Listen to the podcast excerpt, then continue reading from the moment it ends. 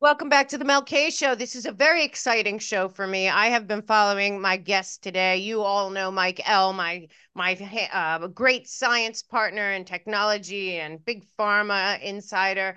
But uh, we have both been following our special guest today. He is breaking some amazing, mind blowing news out there, and he is a fearless truth teller. And I'm honored to welcome Ashton Forbes to the show. Thank you for joining me, sir.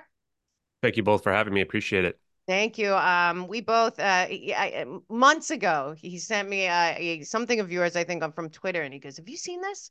And I said, yeah. yeah. And that's when I started becoming a Ashton Forbes fan and follower, and it's been quite a journey you've been on. So uh, before we get into that, yeah. why don't you tell my audience a little bit about yourself and your background, and then we'll delve into some of the yeah. stuff you're working on. Well, uh, I like to say that I'm just a normal guy. I was never really that interested in social media, uh, you know, six months ago, and that uh, I've worked in healthcare IT pretty much my whole life, my whole career. And um, you know, these uh, some videos had reemerged on social media that I started looking into, and it seemed uh, very authentic, very difficult to uh, kind of fabricate. And so I uh, started looking into them until the topic got censored. And this topic is on the uh, missing, missing Malaysian plane, uh, Flight 370, disappeared almost 10 years ago. Um, and so I essentially became a citizen journalist. That's just a self appointed title. I don't think that I'm necessarily anybody special, but I have been digging into all of the past history, news articles, press releases, every single thing that we can find regarding that plane for the last five months I even went ahead and put together my own organization called MH370X, kind of in the same vein as this independent group that's out there of these uh, independent uh, experts that look into the plane. But um, it's volunteers that have been kind of digging up anything that we can find. Everything that we've been looking into has been uh, open source, publicly available. Wow.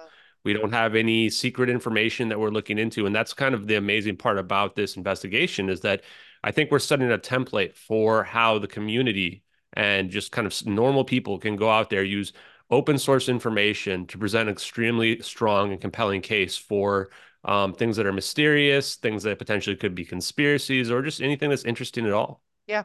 You know, uh, the world has changed so much, obviously, since the advent of uh, what I call the COVID operation. And uh, what is now uh, coming out about many, many, many things over decades of time are that conspiracy theories tend to have a lot more uh, truth to them than we've been uh, exposed to. So what you're doing is really important because I think everyone remembers that story, and then it was kind of like what happened and and kind of people memory hold it but it was one of those stories over the last few decades that people really always if you bring it up everyone immediately knows what you're talking about so, um, mm-hmm. Mike L, why don't you start with uh, your thoughts from back then and what you thought, and then you saw his work on this, and you had um, you had you had sent it to me because you were like because you had been following it too because you're you know an interested guy in this kind of stuff as well. Yeah. So first and foremost, Ashton, uh, I want to uh, commend you for for you know stepping out and really doing uh, a really good investigation, you know, that that you did. You know, I look at a lot of videos. People are always sending me information. I bet a lot of them. Uh, it's rare that I actually send anything to to Mel and say, "Hey, look at this, look at this." Even though we're communicating back and forth, and I really took a hard look at your your uh, your presentation. I've seen it in many many different forms. Uh, I thought you did an excellent job. I, I I believe also that you covered a lot of really good questions that would typically be asked uh, of, of this. A couple of the things are very in line with things that I found. I keep looking at my notes because I've got a ton of notes here mm-hmm. uh, from from some of the stuff that you've done, but uh, a lot of this stuff kind of overlaps some of the science things that I bring to to Mel's presentations. Her and I have been working together, you know, for over three years now, and uh, every couple of weeks I come on after I've done research in different areas. Some of it is in torsion fields. Uh, uh, different types of magnetic fields uh, research. and so I'm really excited that some of the compelling information that you've brought forward is in in strong alignment with some of the stuff that we've talked about on this show. So yeah. now, Ashton, um, tell people mm-hmm. again mm-hmm. for anyone that might not know. So tell people what happened. So yeah, the, the plane, yeah. and then we'll get into what we think might have happened yeah. after that. Perfect. So the first thing, and with respect to this plane when it went missing, is you know this was nine years ago. I was an adult when this all happened. I think you guys were as well. But people yeah. who weren't maybe not don't know how much obfuscation there was, especially in the early days and weeks after this plane went missing. You would think if some plane crash that we're gonna find it the next day, that people would be putting all the information Right. out there the next day, making it public, and that's not what happened at all. It was the exact opposite. Is that no information was made public you had these Malaysian Minister of Defense, Minister of Transportation going to these press conferences, not answering any questions, basically saying, oh, that will come out in the course of the investigation. We're sitting here wondering, are there people on a raft in the middle of the ocean somewhere? Like what Right. what's going on, right? They have a search in the South China Sea for five days. So this plane takes off from Kuala Lumpur and it's heading northeast towards Beijing. 40 minutes into the flight, it just goes dark. Now, people probably don't remember this, but early on, we thought like, okay, maybe it went to like Vietnam or something. Right. Like no one had any idea. And that's why they're looking in the South China Sea because that's when it went dark. And so they thought that's where it crashed. And then it wasn't until days later that the Malaysian government comes out and says, oh, well, no, we were tracking it on radar with our military radar even after it went dark and it flew back over Malaysia. And people are going, wait, what? Like you knew that it flew back over Malaysia and you're having a search in the South China Sea for days? Like, how does this make any sense? Mm. And so then the, the search moves over to the Andaman Sea and the Straits of Malacca, which is on the west side of Malaysia, because this plane, they say, oh, it turned back around. And we find out later, not only did it turn back around, it went directly to Penang Airport, which would be the closest airport you would go to in an emergency maintenance situation. And that idea was floated early on this it could be a maintenance issue. And then they argued, well, maybe it was a hijacking scenario because it's a post 9 11 world and we're all thinking it, right? And then the plane, for some reason, deviates. It doesn't just keep flying, it doesn't land in Penang, but it deviates and turns towards the Andaman Sea. Now, people probably didn't really follow what some of the kind of whistle, I wouldn't say whistleblowers, but people who are trying to expose the uh, the absurdities of this mentioned that there's these military exercises going on right there in the Andaman Sea between Thailand and the United States. Oh, wow. So this plane is flying out there, and then we get these radar, these uh, satellite pings from a company called Inmarsat, and this doesn't get released until five or six days after the plane goes missing. I believe March 13th was the first time where unnamed U.S. Uh, sources came out and said, "Oh, we think the plane flew into the uh, South Indian Ocean." And we're going, wait, South Indian Ocean. We were we were looking in the South China Sea. Now we're looking in the Andaman Sea over to the west. But now you're saying we're down by Australia somewhere. Like, why is there so much uncertainty and nobody's putting their name to this at all? It's not till weeks later that Inmarsat releases a select set of data that they say that okay, this somehow means the plane went into the South Indian Ocean. So now we have a flight path where we're going northeast. We cut back across Malaysia going west. We go northwest towards the Andaman Sea, towards the Nicobar Islands, and then it just takes a hard cut south and goes down into the South Indian Ocean. And somehow no country's radars catch it. Thailand Right. doesn't see it. Indonesia doesn't see it. You've got Australia that's got t- this radar system called the Jorn system, which can see for like hundreds and hundreds of miles. Nobody catches this plane. And then these Inmarsat pings pretty much convince all of the experts that are out there that this plane must have crashed into the South Indian Ocean. Now, I would say, and I'm somebody who I refer to myself as a recovering CNN brain, somebody who used to just believe whatever Right. the TV Yeah. told us, Right. right? Right. And I even thought early on in this investigation that must be what happened. Right. But here's the main problems with it is we had no radars from like four different countries. There's three military bases that should have seen it from takeoff to where it supposedly crashed. Diego Garcia, Pine Gap in Australia, and there's a Coco Island signals intelligence base like right there in the South Indian Ocean as well. Right. They all would have seen it on radar. We have no debris gets found at all. They search in the South China Sea, Andaman Sea. They search in the South Indian Ocean. They've got 80 boats and planes searching from like over 10, 15, some some say as many as 20 different countries. Don't find one piece of debris. We even have submersibles searching underwater entirely along this arc. They find nothing at all, Unbelievable. right? So a year goes by, we go, okay, how is this even possible? There's no acoustic detections. So this Titan sub that popped recently, and they it's a tiny little sub, right? And it Right, yeah. imploded. The Navy's going, yep, we knew exactly where that was, and we're gonna go pick up the debris. And oh yeah, we didn't tell you for five days. Right. And there was no acoustic detections from two different hydrophones as well, one in Diego Garcia and one in Western Australia. And we didn't find any black boxes. We should have found those as well. And there's no witnesses that see it, even though this is an active shipping route. No one finds even one piece of the debris. The uh, the experts out there say, well, this plane was crashing at 15,000 feet per minute, which is a very fast rate of descent.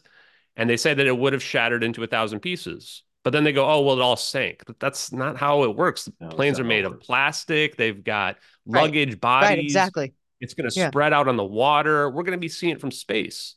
And then the biggest thing that kind of throws, kind of proves that this is definitely a conspiracy, regardless of what you think about these MH370 videos out there, is that as part of this investigation, we found that there's satellites everywhere. The United States has right. satellites everywhere. Lockheed Martin has a system right. called Space-Based Infrared System. That's if you watch the video on it, it's global persistent infrared surveillance, and you can watch it. They're literally scanning the whole world 24 seven. Right. So there's just no chance they wouldn't have seen the plane. No chance they wouldn't have seen the radars. So something right away is off with this. Right. Michael showed me that recently. I, I, I think after you saw that, he showed me all the satellites all over. Uh, you know, now we have also Space Force now, but what did we have then? But at the same time, you know, I I, I come from Hollywood for 20 years. So for me, I mm. remember when Lost came out and then you're thinking about Lost, and you're like, well, that must be what happened to the Malaysia Air airline. And remember, that was for energy and all this stuff. And when they missed it up, and it, you know, so a lot of people thought, well, maybe that's what happened. Or, but uh, honestly, this is this is so bizarre because now after the the events, and you put this out also, people involved were very shady they weren't they were saying things and doing things that added up to a, a cover up apparently and this is not you know especially after 9-11 but i've also had people that um, looked into t- um, twa flight uh, 700 mm-hmm. i believe as well 800 a, a big yeah. cover up also so mike was that what you were showing me when you were showing me all the um, satellites and the radar and everything that's surrounding the earth right now that there's they have so much technology up there that you can't miss anything basically. No, I actually uh, I did. Uh, I took one of Ashton's actual uh, portions of his video. One of the things that really stood out to me was those infrared uh, satellites because there's actually more to those than than meets the eye. Because what they're also doing is they're seeing into different light spectrums that you normally would not pick up.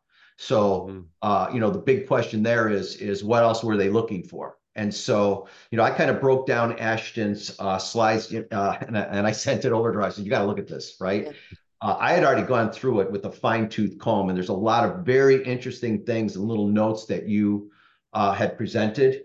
And uh, so I'm really kind of looking forward to, to the audience seeing what you've done and what you've accomplished. And there's some really interesting points in there I'd like to kind of touch on when we get to them, if that's okay with you. Yeah. Yeah. And I, so oh, continue. I have a, yeah, so I just want to address some of the things you just mentioned there in terms of the shadiness of it.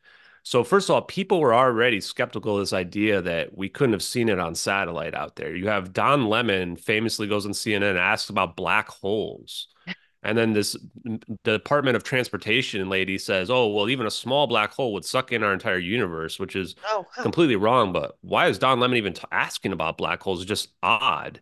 Right. And then you have Dianne Feinstein, actually. Uh, she goes on another CNN uh, piece, which I found a few weeks ago. Wow. And, and she's getting asked directly by the host, going, How come we aren't able to find stuff with our satellites? And they pull up the bin Laden raid satellite images where you can like see people in cars. Right. Right. So we have like really amazing resolution. And she just says, like, oh, well, I can't speak to the capabilities and stuff like that and obfuscates the answers. Yeah. The press conferences, I really suggest people go rewatch the early press conferences after the plane went missing of the Malaysian um, uh, officials. Yeah. They get straight up asked by a New York Times reporter, is it even possible to turn off all the electronics on a plane? And their response is, well, we'll have to go look into that. And he's like, well, isn't that just like a really simple question? Like, can you actually turn them off or not? Because if you can't, then obviously that would like, you know, lead you to a one conclusion versus another. Yeah. And turns out like, no, you can't. Like the Rolls Royce engines, you can't turn those off. They're supposed to be pinging. So on day five, the Malaysian Minister of Defense gets just straight up asked, there's US spy satellites over the regions. Are we in touch with them? Yes, we're in touch with them. Yes. Oh, wow. And then gets asked a follow up says, What about Rolls Royce? They would have an engine data that would be transmitting. And I've looked into it. People have argued that that would be transmitting every 15 seconds even if they didn't sign up for the package to have the monitoring going on that still they still should have been pinging. And they say yes they were in touch with rolls-royce too. Rolls-royce never made their data available. And i was planning on reporting as well soon that Rolls Royce and Boeing, they retracted a statement that had they had pushed out there in the days after saying that they were skeptical whether or not the plane would keep flying for another five hours. So presumably they were looking at some data when they made that assessment. And then all of a sudden they pulled it back. And when the Inmarsat data came out and said, oh, no, okay, we're just going to be quiet now and let this Inmarsat data come out. So, yeah, the, the thing that I want to really impose on people is just the huge amount of obfuscation that went into it. The last thing on that front that I'll say is there is a four corners interview that was done with that same Malaysian Minister of Defense by an Australian reporter. Mm-hmm. It's one of the most enlightening and unintentionally hilarious interviews I've ever seen. Right. You guys should go watch it. I will. Because he won't answer any questions. Like he gets asked straight up, like, when did you get made aware when the plane went missing? And he's like, does that matter? I mean, this is an interview, right? Like, it's like if you had me on and I wouldn't answer any questions, right? Yeah. And, and she's like, this is not controversial. Like, this should be basic questions, but he doesn't want to ask because he doesn't want to get pinned down in a lie, right? Yeah. And then they get asked, like, why not send up the jets to fact track the plane? And he's like, oh, would I shoot it down? And she's like, no, you would just track where the plane's going, right? Like, very obvious mm, stuff. Right. It's a hilarious interview, but it goes to show and the whole time, the guy's sweating, like touching his face nonstop, looking over to the left and smiling and laughing all the time. Like completely bizarre behavior. Weird. And this is, you know, this is what I'm saying. I feel like there's been so much of this over the last several decades, and people never go as far. It's going to take people like you to keep digging into this. So, yeah. what, so it does appear, was this, um, and now, with all that you worked on, was this a uh, U United States uh, situation? Was this our military, our Department of Defense in a joint venture, or what? What where does the U.S. play into this? Because clearly, um, yeah. the coverage in the United States was seemed to be, in my opinion, because I did look back at some of it, is straight up propaganda. So somebody's covering things up actively in real time as soon as this went down. Mel K here. Looks like X is going to be the front lines for the battle for 2024. So I am back on X. See me at the Mel K Show, at Mel K Show, at Mel K Show.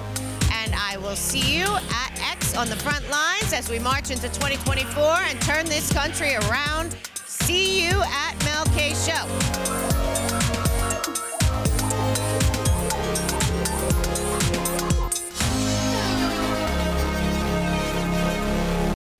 Yeah. And I'd say, first of all, I'm a patriot, but at the same time, I'm directly implicated in the United States in the disappearance of this plane. I'm just, that's where the evidence has led to. Um, I don't have any, you know, intentions on in terms of how this was going to play out. But when we looked at the videos, one thing that we noticed right away was that they had smoke coming out of the back of them. And this plane's flying very low, lower than you could have contrails forming. Wow. So this led me, and there was coordinates in these videos, and the coordinates of these videos indicate the Nicobar Islands, which is yeah. the agreed upon flight path of this plane before it turns into the South Indian Ocean. So this led me to a woman named Catherine T, who was in that exact location and okay. saw the plane. And she's been discredited, even though no one can explain why she's discredited. She sees a glowing orange plane flying low with no navigation lights the exact time when the plane was overhead I mean, it's just kind of like how how did she not see the plane, right? And I'm sitting right. here wondering why is the plane glowing orange? You know, I I was wondering could it be related to these videos where we see these orbs circling around the plane, but it didn't really make any sense because she didn't see any orbs. These orbs we see in the videos are moving extremely fast. So this plane's not outrunning them if these if these videos are real. And so then uh, some investigators had speculated well, what about the bromine and the halon gas, the fire extinguishing gas that's out there? Turns out the chemical reaction from the halon 1301 can release bromine, potentially if you're pouring water on it, you know, trying to battle this fire that's out there. And bromine's a halogen gas. And if you look at these halogen gases and bromine in general in the videos that are out there, it looks like a seeping gas that kind of disperses around. So if you imagine they're fighting a fire for uh, slightly over an hour, and you're pouring water on it, which is what you're supposed to do for these lithium ion battery fires, then potentially the whole plane is permeating with this orange gas, which was then what KT is seeing. And that's what she described to me when I got in touch with her is this like halo like effect or this haze kind of around the plane. Oh, wow. And that this plane was flying low and descending, which was consistent with what we saw in the videos. So then I start looking back and going, huh, What about the other witnesses? Right. Turns out every single witness that I can find in the old reports all basically corroborate a fire event. You have Mike McKay on an oil rig that claims to see the plane in the far off distance right above the horizon at the same exact time where the plane goes dark. And this is consistent with when we looked at the ATSB report, we found there was 487 pounds of lithium ion batteries on this plane.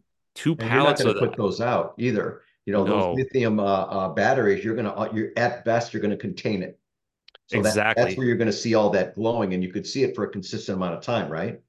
Yeah, and so Yeah. we've looked into a whole side, the whole thing about it, and the whole thing is sketchy. We can even find Dr. Edel, who's an expert. Uh, he he had a Daily Beast article about his analysis, which actually came to the same conclusion back then, and I didn't even know that even existed until after we had already proposed the idea. And it turns out that yes, runaway lithium-ion battery fires were relatively unknown in 2014. They get lithium-ion batteries get banned in the cargo bay of passenger planes in 2015 by the FAA. There's one Wow. per week even after they've banned. There were 74 incidences of lithium ion battery fires in the United States on domestic flights just last year alone. That's in the passenger area. That's Right. like someone's you know cell phone. Right. That's not 400 pounds of them stacked up. And if you look at how they were packaged, not only were they not screened, and this all this information like comes out weeks, years later, right? It doesn't come out like right away because if it had come out in the days after, everybody's going to go, that was a lithium ion battery fire. That's why they turned towards Penang. They're going to the nearest airport. They're going to accommodate the 777. There's even a Wired article arguing that an electrical fire made the most sense. And they were close. It's not an electrical fire, it's a runaway lithium ion battery fire. So Mike McKay sees it. Uh, they try to dismiss him, saying he's too far away but it was perfect conditions. It had just rained, which means that in, in you know near the equator, there's a lot of haze. I lived in Singapore for a time, which is right next to Malaysia, and when the rain comes down, it's like you can see clear as day after that. And he may even been able to see the reflection of the the fire potentially bouncing off of the the ocean and being able to see this. And he even says that his sighting gets misreported as a crash, probably because he saw it so low, but he's actually seen a plane that's at like 40,000 feet in the sky. It's just that it's so far away. And he only sees it on fire for a few seconds, five to 10 seconds, he says, and then it goes out. So, again, consistent with this idea that they're battling this, that the automatic fire extinguishing devices in the cargo bays immediately deploy, they put the fire out. But these lithium ion battery fires, they're like the trick candles, they just keep coming back up. They will. So people will argue, well, the plane should have burnt down. It shouldn't have been able to last, right? But that's also not true because it's being mitigated and then it's coming back up again. The, the cargo bays are actually built to withstand fires as well. So if the fire was completely uncontained, absolutely. But if it's contained, now you have the situation where the gas is permeating and it's lasting for an hour. The other witnesses, real quick, that corroborate this nine witnesses along the coast hear loud noises the exact same time Mike McKay sees the, the burning plane. And then 10 minutes later, there's eight fishermen on a boat 10 miles off the coast, and they see this plane flying really low. A bunch of people, after I did my Tim Pool podcast, were posting the replies, Oh, I'm a pilot, and that's exactly what you do in that type of scenario. You might try to, you know, increase the altitude, have less oxygen, and then fly low because if the plane's depressurized or you need to depressurize the plane to battle the fire, Yeah. then you want to fly low to keep the passengers alive, give them enough oxygen to be able to breathe. So we have all these witnesses, 19 different witnesses that all corroborate this same exact event. And I'm just sitting here wondering how is this when they bring up the stories of MH370, how are they not talking about the fire scenario? Wow. Actually, and uh, speak with those those witnesses personally. Sorry, go ahead.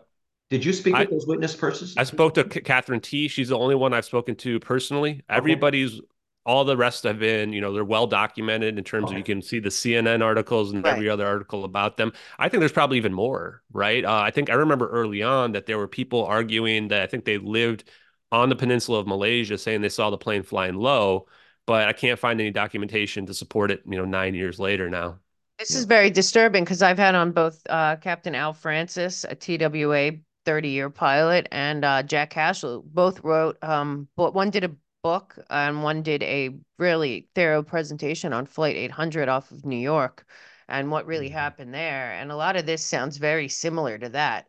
Uh, because something happened there, and it was again uh, it's some kind of giant cover up. But it does appear in that case as well that there was a mistake by our military of some sort. Uh, do you believe that this was some kind of test? Was it a mistake? Was it an accident? What do we think happened on that plane? Was it were they testing something that we don't know about? Because Yeah. I'm telling you, that Flight 800 sounds very similar to this. I mean, it's Does. different, but I'm talking the the cover up sounds very similar.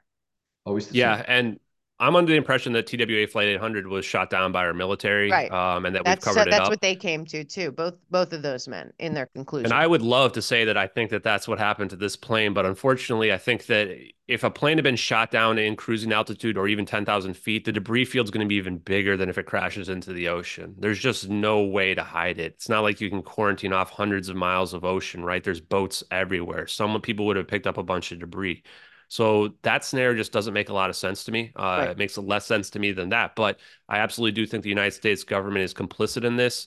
Um, not only were they working closely with Malaysia, White House was calling every day. Right, the French weird. dad who lost his wife and children was told that the Americans had AWACS in the area and they knew exactly what happened to the plane, which is consistent with the plane flying directly past the Cope Tiger exercises that are right there in the Andaman Sea. Yeah. Um, Also think that- interesting, um, you bring up the the lithium battery whole aspect of this. That's very bad for the Green New Deal people, uh, I guess, to think that there that that would be a problem like that. But again, um, there is reason to not want people to know what happened here for many many reasons. Um, where where has there ever Mhm. been debris found at all? Yeah. So over a year later, a few pieces of debris get found by a guy named Blaine Gibson that's covered pretty well in the Netflix documentary. This other guy, Jeff Wise, who's responsible for this narrative of this pilot's suicide, which I think he had to partially retract because it turned out that this um, simulator data actually just matched a, a a flight path that the guy was planning on flying like the next day. It wasn't a matter of like some rogue flight path that he he he put in there. It was like literally just MH150. So Wow. Jeff Wise then vilifies in the Netflix documentary this guy that finds this debris because Jeff Wise's pet theory is that the plane went to Russia. Okay. Um, which is pretty absurd because there's even more, there's no way to hide all like 20 countries' radar signals of this plane going to Russia. It's already hard enough to argue why four different countries right there in Southeast Asia didn't see it. Right. Um, but well, those are all all connected fails, to the United blame States. Russia. That, that's the, the plan yes. for the last 30 That's years. the old 2016 CNN brain Exactly, full exactly. effect, right? Right. So he tries to claim this Blaine Gibson guy is some kind of spy master or something like that. Well, the scenario that I've put forth is actually consistent with the tiny amounts of debris that Blaine Gibson has found. Only three pieces of this debris has been tied to the plane. And people that are out there, especially the people that watch the media, they don't realize that they didn't use a unique serial number to tie this like giant flapper, not giant, it's only an eight foot long flapper on. The wings of these 777 are 100 feet long on each side. And we found one piece of one eight foot debris, right? And they use a part number, not a unique serial number, because the unique serial plate was just magically missing off of this. Wow. Now, it's not inconsistent with the videos that we see because in these videos we see this very anomalous you could call it UFO event whatever you want to call it but we see this plane just disappear Right. right? And I was thinking that it was some kind of annihilation event like a shoot down but like some type of antimatter where the plane's just disappearing.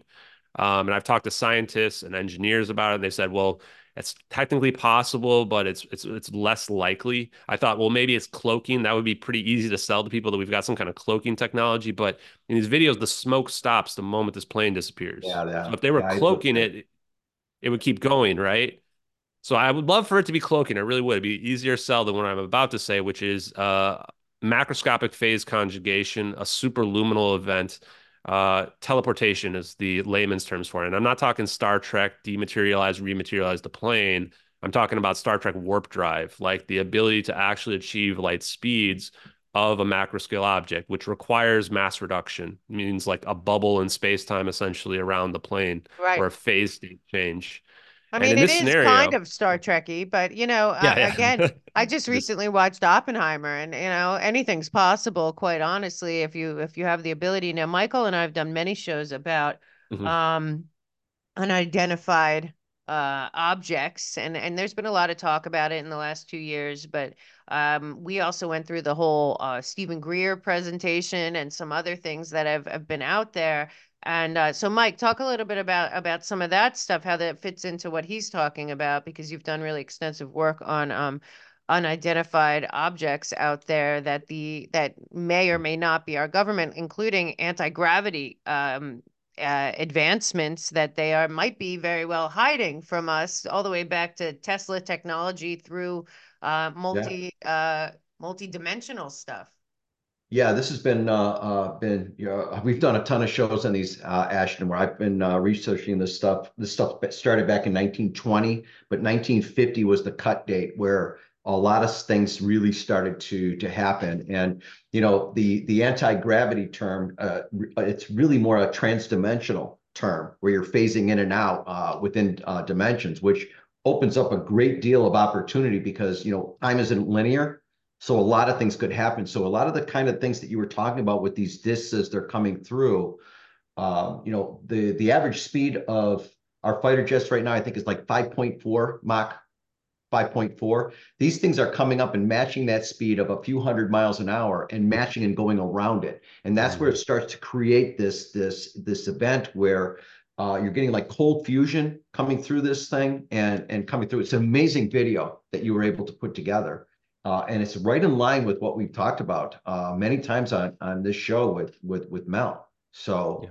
I'm really excited to the crowd can see this. It's really going to be exciting. Well, what? Yeah, so let me address a few. Oh, yeah, go ahead, please, please, go ahead. Oh, I was so thinking. yeah. So uh, just to quickly go back and then get to the science part is that so the debris that's out there, a couple pieces of debris that were found actually have burn marks on them, consistent with Boeing uh, with Boeing honeycomb pattern on them, and it's just like how people dismiss these debris pieces that have burn marks on them, oh, but they then want to say this somehow proves the plane crashed in the ocean. Which, if you add up all the debris, it's like far less than one percent of the plane. So we didn't we didn't find a plane but it's consistent with this idea of a fire scenario as well as a superluminal event where the plane goes from one place to somewhere else on the earth. Then you know the pieces could have fallen off of it while it's burning. It could have been disassembled. There's a lots of explanations right? Now going to oppenheimer because uh, i've dug into the science part what i want to say to your audience here too is that i'm not really somebody that believed in like really really advanced science before all of this but when i started talking about these videos and and discussing them, I had scientists start sneaking into my DMs. I reached out to a man named Salvatore Pais, who has some patents out there that are called UFO patents, but they're really, in my opinion, just advanced science patents. And I set up a podcast because he wanted to, me to interview him. And so I've got multiple scientists who are saying this is consistent. What we see in the videos is consistent with theoretical physics and science as they know it. These people have NDAs and they can't say exactly what they're thinking, but they, I, I, they've alluded to the point that they what we're looking at here is real and, and consistent with what they work on. You know, and the Oppenheimer thing is like that's the 40s where we dropped the I nuke, know. right? Yeah. It's 2024 now. That was 80 years ago, right? So do people really think that we haven't really advanced at all in 80 years? So Right. Well, it's like people saying, uh, well, we went to the moon once. yeah. and we never tried just, again. Man. Is it is that possible? No reason. No, no. So then, th- this is really important. The one thing we do talk about is hidden yeah. technology. And I think you're more yes. of a patriot for digging this out because the reason our country is so messed up, in my opinion, I feel like from JFK forward, if not before, we have been lied to over and over and everything's covered up. And then the people are all compromised. They covered up the first thing. And I do, I've done a lot of shows also on DARPA and In-Q-Tel and and all of this stuff. So there is a lot of technology out there, as Michael's shown on my show many times, starting yeah. in Nazi Germany forward. Yes. There is a lot that we don't know and you've been uh, especially vocal about that lately that a lot of this technology you know this does also go back to tesla and, and whatever they stole from him um, free energy is a big problem. Like I said before about the lithium, what you were talking about the lithium being flammable and possibly uh, igniting. Yeah, it's a big problem. And, and again, lithium is a big part of the whole Green New Agenda is like, this is so much better for us. And it, actually, it's the opposite in terms of you can never get rid of it and it's terribly toxic. But um, in terms of that, mm-hmm. Michael, uh, you were talking about maybe this fits into that. Sometimes we delve into Antarctica because I find whatever is going on down there to be interesting. But um, you've been talking about some of this hidden technology that you believe is, is already well known that actually came out of Germany, maybe Operation Paperclip, that they've continued to perfect all these years. Yeah, uh, two things. One, real quick, Ashton. One of the ways that they keep you quiet is they put an NDA on you, and then they extend it. So the only other way to get around that is during an interview, trying to or interview someone else to try to get you to that that point. That's some of the struggle um, that that you're facing here is is getting that. And so if you go back into looking at some of this technology, and as long as it's going back, this stuff started back in the 50s. And you know, the rule of thumb is is by the time we see it in the public, it's already been out there like 50 years. So we're about at least 50 years uh, in terms of advancement here within within the public. Uh, I remember when the the B-52 bomber and the stealth were coming out, and they were interviewing some of the generals. They says, you know, why are you telling this to the public? Because you know this is technology. He goes, this stuff is so outdated that that's why we're bringing it forward. Right. I mean, that's how far advanced this technology is. And when you hear a lot of these, uh, what do they call them? U- UAPs now, UFOs. Yeah, that's the, the new term. I just call them UFOs, but yeah, yeah I, I, I, always do just because they they they mean that's what they are. But yeah, you know, there's there's two versions of that. You you look at a lot of these are ours, and yeah. this goes back to your statement, if I if I may, when you were talking about the infrared and the uh, the satellites going through there. So the visual the visual eye is a one percent spectrum. So there's a ton of things that are out there that we don't see. And there's actually goggles that came out during Vietnam where they were seeing into other dimensions based on different light frequencies. I've been in that and working on it, even in my own lab here, for uh, a couple years now. And so these satellites are picking up things that are beyond the, the visual spectrum that you're talking about now in yeah. terms of it's not necessarily cloaking, it's different frequencies, which yeah. is right in line with what you're you're talking about. And you've done yeah, so, excellent okay. work on that. I appreciate that. Yeah, a few things that you guys have brought up a lot of really good points, and this is stuff that I've independently kind of come to the same conclusions on regarding the technology. Is first of all, Dr. Greer I had kind of mixed feelings about him before all of this, and I've started to realize that all these people have really just been discredited that are out there. I think he's been telling the truth for the most stuff. I have a hard time believing the Ambassador Jew from the Andromeda Galaxy stuff, but he's out there talking about free energy, teleportation, over Unity devices, all this stuff. And I'm going, actually, this is what my sources are telling me. This is what my investigation is showing me is real. It's all based on anti gravitational tech and using the basis for that anti gravitational tech in different ways to, to, develop different stuff. I even think that JFK knew about this. It might even be why they killed him back in the 60s. I, uh, yeah, I, I think so. Yeah, the Lockheed Martin stuff. So I, I think that Lockheed Martin's definitely hiding this. I think those might even be their orbs. We found a number of patents that seem to corroborate that if you put these patents together, you're getting these orbs that can float freely, that can create a room temperature superconductive uh, um, effect that allows them to displace themselves from space time. And what we see in these videos are not metallic orbs, although it could be underneath. We're seeing a, a barrier, non radiating barrier around them which is what's giving them this mass reduction capability where they are have zero mass and then they can create their own gravity wave, gravitation, uh, geodesic uh, is the correct term, I believe, where that pulls them forward. And to your point about the extra dimensions, like that's also consistent with what I've been mentioning in terms of like our reality is a projection upon a matrix if you want to think of it another extra dimension and once you break through that now this is how you can get the capability where you can go faster than what is relative speed of light for somebody who's an observer on the outside. Um, and then the cold Correct. fusions and the plasmas. This is also consistent with the um, uh, Bob Greenyer. He's an engineer and he's a research engineer, not somebody who's one of these celebrity people, right? He's actually out there doing the research. And he's saying that he did a whole piece on it before I even knew he was, saying that, yeah, the orb spinning, the monopole where we see the heat signature on the inside is consistent with what he's seen from experimental uh, physics and experiments. Um, and all of what I've concluded from this is that electrical engineering is the key. So to your point again, it goes back to Tesla and right. what Tesla had figured out that we live in an electric universe and that electricity and magnetism explains everything, including dark matter as well. Yeah. So, you know, I the science part of it's the parts that blown my mind. And that's why I spend a decent percentage of my time just researching electrical engineering and trying to understand electrical engineering. Well, you know, Michael, they, Michael, remember you showed me those those panels that were like way far apart, and between those two panels, that it was like all energy. And then we did a whole show on um, all of these steeples all over Europe and everywhere that were obviously it's something to do with energy at some time. So, you know, a lot of this has to do with, and we have to be honest about it, that you know, all these years that we've been, you know, paying for energy and all these energy programs and the Department of Energy and this and that, and then the regulations, you know, we might just be in a situation where anything but free energy uh, is the is the uh, game, and it's a lot of it's because they won't allow some of this stuff to go forward because it is hidden and, and we're not supposed to know about it. Uh, it has a lot to do, I think, like everything else, because my show is about following the money and uh, it's it would be a, a yeah. big big loss of money to the people that control the planet i call them the the the, the um, parent company of planet earth uh, would really lose a lot of money if uh, we did discover that energy was actually uh, free and accessible to everyone anywhere at any time uh, michael yeah, you want to talk about mm-hmm. your your findings because i remember we yeah. did a whole show on this yeah actually one of the challenges mm-hmm. that you you you have and a lot of scientists have is they're trying to use the common laws of physics that as we know them to try to understand this, which which you can't do because the, the laws that have been established, the laws of physics, we continually prove them wrong. And so when you take a set of laws and try to understand something that is that falls outside of that, you know, like free energy, everything is in a locked system. You can't you can't take that that that approach. So as soon as you step back and say, okay, well, what other?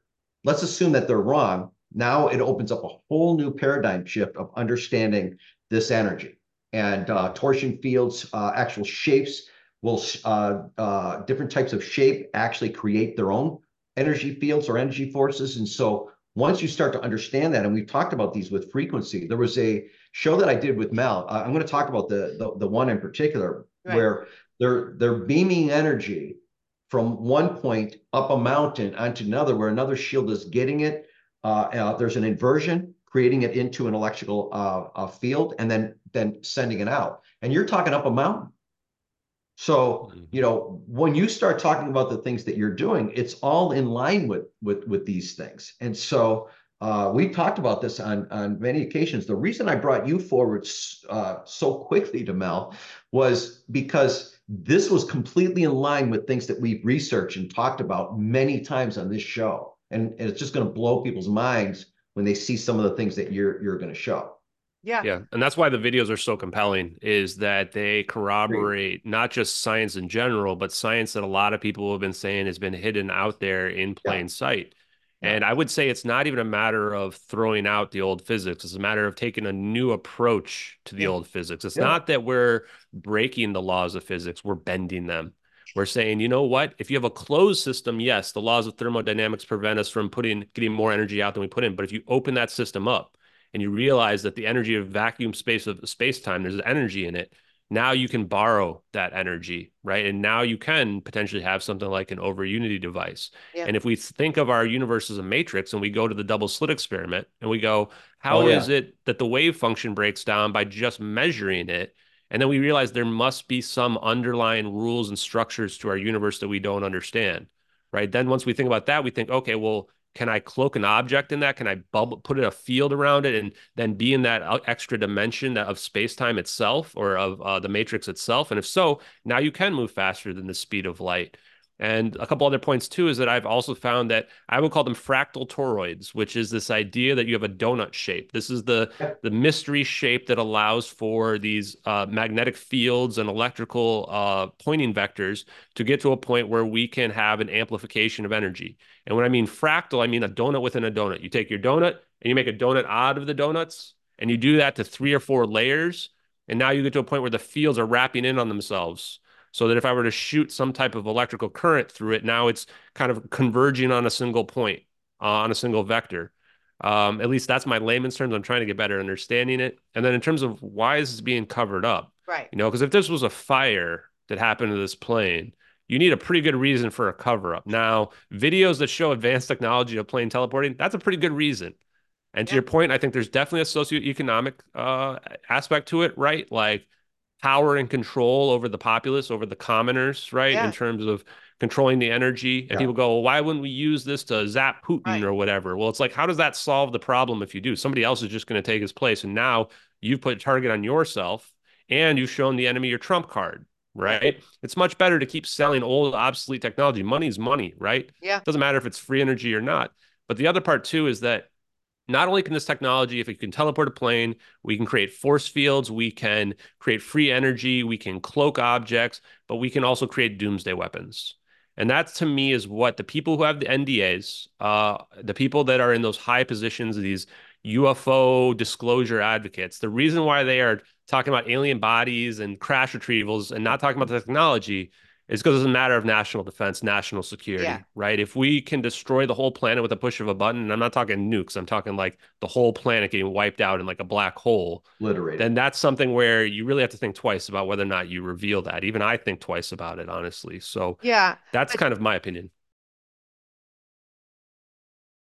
Hey guys, Mel K here. Another great thing you can find on our website, themelkshow.com, is our partners page. We've vetted all these people. They are patriot businesses. If we are going to defund the cabal, we really have to stop giving them our money. So we've come up with a bunch of different partners that support us, support America. They build jobs, they build the economy parallel, which is what we need. So please go to our partners page, check everyone out. We got something for everyone there, and uh, they are patriots. We are patriots. You are patriots. We got to all stand together going forward. The economy is a big way to fight, and we can fight back by putting our dollars in the right places and not with the corporate entities that are trying to take our country down.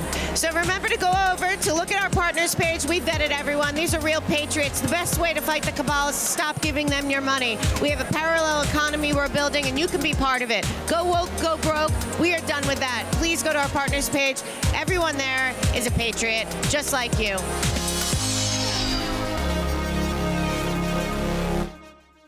Yeah, I also think though that there is a level of um we talk about this a lot that there's a level of disclosure that is helpful. And then of course uh, reasons of national security has been overused. Classification as we know has been overused. Trusting the science after covid you know really? You know so when when michael and i have talked in the past about the laws of physics and maybe there are other like you said to bend them like when did we stop doing this? But there's this also goes along with the um, I believe what's happened to higher education in our country and the control of, as we learned through COVID, also with this stuff, is the control of grants and the control of experimentation and um, like um, Mike uh, Mike talks about a lot how they silo out to different scientists at different universities, be it Stanford or MIT or wherever they're doing this kind of research to get to a next level where they can bend the the physics or quantum physics or whatever to expand out and to evolve because it looks like a lot of the things that we've learned about a lot of this stuff, like Mike said, it's from the 50s still. Uh, you know, it's still that's why I always say to people, I go, so you tell me we never went back to the moon and they didn't go up there there and there was no reason to go back and the guys that went there are dead or 80 and we just decided it once was good enough and that's absolutely not true so you know when you look at a lot of this you do think that a lot of this, whether it's DARPA, or In-Q-Tel, or any of the other groups, or any of the military-industrial complex groups, there still is a an amount of this science that could be very beneficial to humanity. Of course, we always talk about that science and technology in the hands of the wrong people is terrifying, but science and technology and things like this in the hands of the for the right people could change things in massive great ways for humanity in general and i think that's where we are right now in the terms of good and evil. So i don't think it's much of an accident that you would have stumbled upon this and dug so far in right now. I think it's in line with the awakening in many realms but again you know we have to look at things as well why did it stop and did it stop at all? And mm-hmm. and where's the good stuff in it that could help humanity? I, I think that's what i always think when i think about this. And then like i said the grants and all of that they might have one guy working on something at mit or in los alamos or wherever they are uh, at any base, and they might have another guy working on something else. And you know, I, I definitely think that the that nations work together. I don't think that Space Force is up there by themselves, like I had on Dane Wigington about um about yeah. weather manipulation, and he's like, no, no, no, it can't just be one nation over here manipulating mm-hmm. the weather. It has to be a coordinated effort. So you know, that's that's where I am on all this. Is you know, I understand the danger but at the same time, I think the people out there like you and anyone watching this and Mike and people that see that also need to look at, well, what is being held back that could actually be beneficial? Yeah. yeah. And I think the reality is it's a Pandora's box, right? And that's why it becomes such a sticky situation. Um, I remember I was on a space actually where Kim Dotcom was asking Dr. Greer about this is why can't we just get you know, the cure to cancer or whatever, because it's not how it works. Like once you open this Pandora's box, you get everything. Everything comes along with it, right? And that's why we have to. That's why I like this discussion right now because these are discussions that need to be out in the public. Is is it worth it? What are the implications? Right. My opinion is that we can help billions of people on this planet who have nothing. All the homelessness we can correct, we can solve right away without you know removing the energy crisis entirely. Um, I my what I've been told from people that I trust is that there are factions behind the scenes. Some of them are getting older. They want their children and grandchildren to grow up in a world where this technology is out there, a better world. Wow. Other ones potentially still think that, that we should keep it hidden because of, you know, this is our trump card. We don't want other countries to get it. We don't want a rogue faction like ISIS or something like that to get it, where you could destroy the whole planet to the point of the NDAs, that's exactly what I've heard as well. Is that if you go and create a gravitational wave, if you're one of these people that bends the laws of physics, figures out that I can create a gravitational wave through manipulation of lasers or um, sometimes even sound, apparently can create like miniature suns, lots of this stuff. That then you get a knock on the door, and your choice is you either become part of the DoD or you work as a contractor. But either way, we're making you sign an NDA, and they yeah. will force people to retract papers as well they their own physicists will go out there and just bash people in the public and claim that the stuff's not real, even though they know it's real in the background. I'm talking about people like Eric W. Davis, Hal Puthoff, et cetera. These guys that are the physicists and scientists directly connected to the government. Um, and to the propaganda point, right? That they will push propaganda. We've seen it in so many different avenues, especially in the last four years yeah. where they want people to believe a the the mainstream hard line, but they also want, from the disclosure perspective, for people to believe that nothing can be real, right? That everything right. is you know, okay, these UFOs can't be real, aliens can't be real, whatever. I personally don't really care that much about that stuff, but when it gets to the point where now people can't even accept science to be real because it's not what they were taught in school, that's when I think we reach a problem. Because right. now, let's say tomorrow that we would come out and CNN's going to go, yep, turns out you can teleport objects. I can teleport this Coke can. First of all, people are going to not believe it at all. Second of all, if they do believe it, they're going to start to have a breakdown because they're going to start to realize they've been lied to their whole lives, right? And this the mental toll that puts on people is is huge. The last thing I would say is that I found that it's not the individual patents and the individual science that's uh, protected. You can find scientific papers that argue for a lot of these different aspects, but it's when you put them together that's when it becomes a matter of national security and classification and and gets concerning. So I would I'd say that for the people out there that are open minded, like look and realize the little pieces are out there. The coherent matter wave right. beam from Lockheed Martin, right? Like what can that really lead to? And take a look at Salvatore Pais' patents because he kind of puts it together, but he's got to water yeah. it down so that there's you don't yeah. see the details, right? Yeah. Yeah, you know, Michael, um, what remember that book that you bought, that really expensive book, and you were reading it, and a lot of this stuff was in that book, and it was from like the 20s, right? Yeah, it was the early 20s. Uh, uh, and we've looked at those patents on shows before too, uh, just so you know. But tell uh, him, tell him about that book from the 20s. I mean, this is mind blowing. Some of the stuff we're talking about right here, this guy's writing about like literally i think it was like even like 1918 and and all of that 1918 yeah and then the book yeah. was totally erased because michael thinks that a lot mm-hmm. of this stuff a lot of this these books a lot of this research was destroyed or or or it's somewhere and it's not out there but that there were people before we're at this level of technology before the 50s even before back then that knew this. I mean there's like we we, we did a whole show on all these steeples around the world that were obviously had something to do with energy.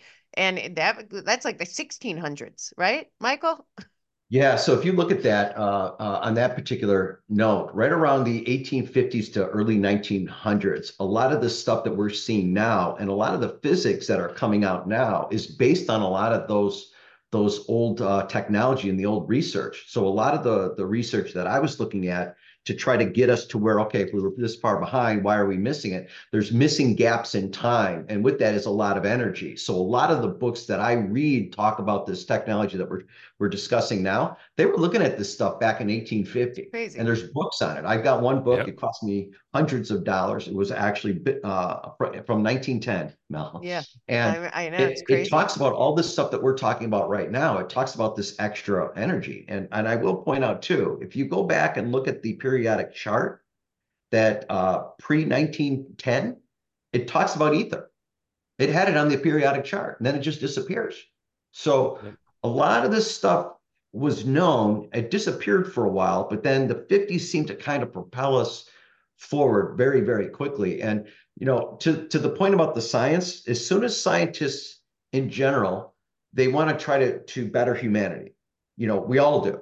The challenge that you have is as soon as you come up with this type of technology, the first question that comes out is how can we weaponize it? And that's you know that's the big challenge that that we face. And so I do go back a lot to the very old research. Uh, I've been kind of thrown off that a couple of times where people say stay, you know, there, there's no value there. But when I'm looking at some of these books and then I'm bringing some of the science into some of Mel's shows, it's a lot of the stuff that they're these physicists are learning now. Yeah. Yeah. And so, and I, I want to kind of slightly bring it back towards the MH370 stuff because there was this creepy letter that appeared on YouTube on January 9th. I was made aware of it January 10th. It's called Diego Garcia Whistleblower, a letter to Ashton Forbes. I saw that. Oh, and oh, I, I, wouldn't blame anybody for believing that I must be connected to it because it's the weirdest thing that's ever happened to me. But I will tell your audience is that I had nothing to do with this letter. Okay. And it, I listened to it like 35 times now because of how weird it is. One of the elements in there is it says that we've had this technology since the 1960s. And ever since then, we've basically used it to make sure no other nation could get access to it. It has details in there that are coincide with my investigation and my reporting, but a lot of stuff that's like completely unique and made up that so some of the information would be verifiable because some people may ask, well, why would they do this to this plane? Well, there was 20 Freescale semiconductor scientists and engineers on board this plane. Eight of them were Chinese, 12 were Malaysian. We've been able to connect these people directly to room temperature superconductive microchips and to microchips that are microcontrollers that are the size of a dimple in a golf ball, even smaller, right? We've been able to connect them directly to United States aerospace and defense.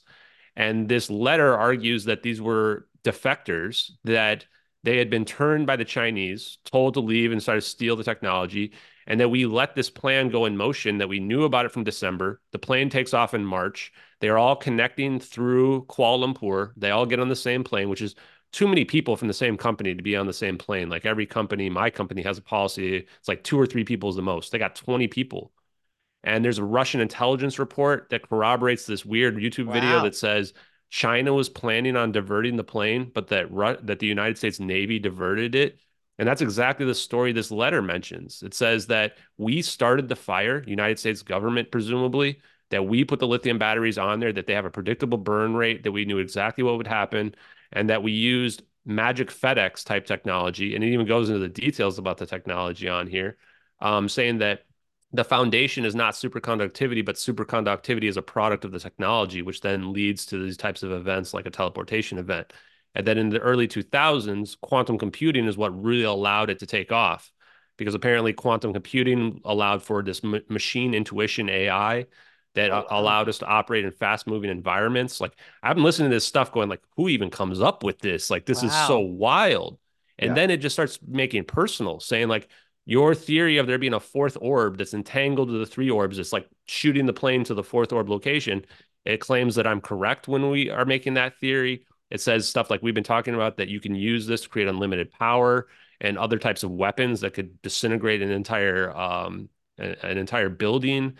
It talks about the metastructures themselves and that it even gives me a little hints. The scariest part though is when it goes, "Hi Ashton, impressive. And i'm just like okay i'm freaked yeah, out. that's totally scary. It's like that's like a movie. It doesn't even sound real. I gotta go look at this video yeah you should listen to it because i gotta tell freaky. you something though. But yeah. here's the other thing about that is if this person knows this he's probably been living with this all this time. Uh, like you said these are people that have ndas and uh, you know, probably figured out a way to send you a message over YouTube that he can't be traced. But Michael's told me this many times, especially when we were digging into early COVID four years ago, way before the vaccine, and we were finding things. And it was like you'd look and you'd see a patent and you'd trace it, and the guy's dead, and the the scientist is dead. And then you're like looking at another one, you're like, that guy died too. And then that yeah, guy died. Trail I mean, of bodies. Is, this is very dangerous stuff. And again, I, I take a lot of this because of the timing back to probably Operation Paperclip. And it probably is something where, you know, multiple nations are doing things like this. But again, you know, that that YouTube video is crazy. That's it, it, yeah. it literally sounds like you're living in a movie. It does. It feels that way sometimes with this, and it's hard to believe. And I can't tell if this is like a psyop, either from our government, Right, a rogue exactly. government, or if this is like some kind of stalker that's been following the case that knows enough about science to come up with this. But like, Or somebody pretty much, involved, somebody yeah. involved that has a guilty conscience and was like, finally, I don't have to do it. I can just put it on this guy. And they straight up called me out because I had reported on this weird mall aliens thing that I think just ended up being a hoax. And they called me out twice for reporting on it. Like I, I shouldn't waste my time on that. I'm like, man, this is very bizarre. Like they're upset that I was going into this. And they mentioned that this was like a huge they they go on the espionage route, that the United States was just showing China, we're your daddy, that we have this power out there. And I hadn't even been promoting that on the podcast. I've been promoting this idea that the United States was saving the plane that was accidentally on fire. And I think from the conspiracy angle, it makes a lot more sense that it would be espionage. It was just hard to put the pieces together. And this whole story puts them all together in a way where I'm even sitting here going, wait, hmm, maybe it really was espionage now, right? And Wow. it then gives me a little clue as well at the end saying there was somebody that went on Joe Rogan's podcast and that they, one of their friends had been working on an island somewhere developing a rudiment or a different form of this technology and uh, that they went back on Rogan's podcast, but it never aired. And so my followers. I know about that show that never aired. Somebody, Yeah, so this is- somebody told me about that. Yeah. Yeah, so then people knew right away, and they're like, "Hey, he's talking about um, uh, uh, Randall Carlson and Randall Carlson's friend Malcolm Bendall, and Malcolm Bendall's been in the Maldives on an island for seven years looking into plasmoid research." And I find out that Malcolm Bendall's hanging out that day when I got this letter with a guy named Bob Greenyer, who was a guy who came on my Hard Truths podcast. He was the one who had, had said this technology matches exactly what I've been working on. And I Wow. sent it to him. I'm like, dude, I just got the weirdest thing. Like they're telling me I need to talk to Malcolm Bendall or or whatever here. And I had never heard of either of those people, even though I know Bob Greenyer from interviewing him. And so I'm just sitting here like, man, this actually feels like I'm in the middle of some kind of movie. And I don't know what's up with it, but I'm just going along for the ride at this point, no matter how it ends up, right? Yeah, but it sounds like the timing couldn't be better. I just, I really feel like we're in Mhm. some kind of different phase of humanity at the moment, and everyone's got to find their lane and do their part to be part of whatever is going on because there is disclosure on all levels. Like you said, it's terrible. I, a lot of what I do is digging into money all the way back to, you know, before the First World War to now. And I'll tell you right now that uh, plenty of what we know is false. And so much of Mhm. our history is fake, especially in the last 50 years. And the crazy part is that I feel like there's a something above all of us, some kind of spiritual, uh, you know, otherworldly God, whatever it is, kind of lifting the veil on a lot of stuff at the same time in a way that's beyond any of our understanding. But people like you are coming out and being amplified um naturally like organically. You just started doing your thing and people were like do you hear what that guy's saying? But it aligns with what other people are saying. So i really think that we're in this disclosure phase that's beyond most of us. And i really do believe that whatever is happening with you is for the better uh, of of mankind because you're coming at it from such a skeptical like um genuinely interested place and like you said again and that's what that's why i said that i just watched oppenheimer again and i i had read the that book a long time ago and all I keep thinking is that was the dilemma that they claim he had was, you know, we have the technology, we have the ability, I created it. Uh, Oh no, I created it, you know, and Yep. so that's, you know, where where we find ourselves. Amazing stuff. Any any uh last questions, Mike, before I left uh Ashton give his last uh words and tell everyone where they can continue to follow his fascinating work? Uh, no, I just want to uh, to, to add. Uh, I I think that that was a planned event. When I looked at the the different pieces and how you did it, and you look at sometimes the way they they do those those ops, that was that was a planned event. Uh, uh, those orbs when they come in, the way that they came in, they could have been staged or sitting and waiting for that particular uh, time and point in space. So uh, I really encourage people to kind of go in and look at at uh, his work. He did an excellent job in his presentation on that. And uh, I, to be honest, I really kind of tore it apart, tried to see if there were flaws in there, well researched, and some great, great material. So really nice job.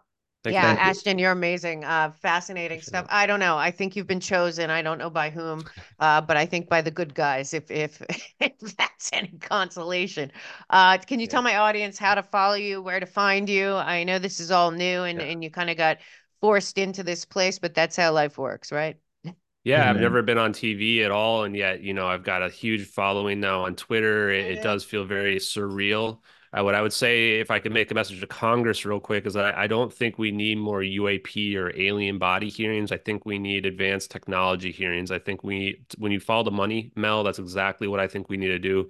We need to follow the money, understand why we can't pass an audit. We need to rip this technology from the Lockheed Martin, uh, Northrop Grumman, Boeing, Bigelow Aerospace, Battelle Institute, all these people that we're giving billions to, yeah. right? Um, and if people want to see the, all of the evidence, you can find it on my Twitter page. That's the best place to follow me. It's at JustX Ashton. I currently have all the evidence pinned to the top of my profile. There's even more that we haven't gone over here today, but I think we hit the main broad strokes.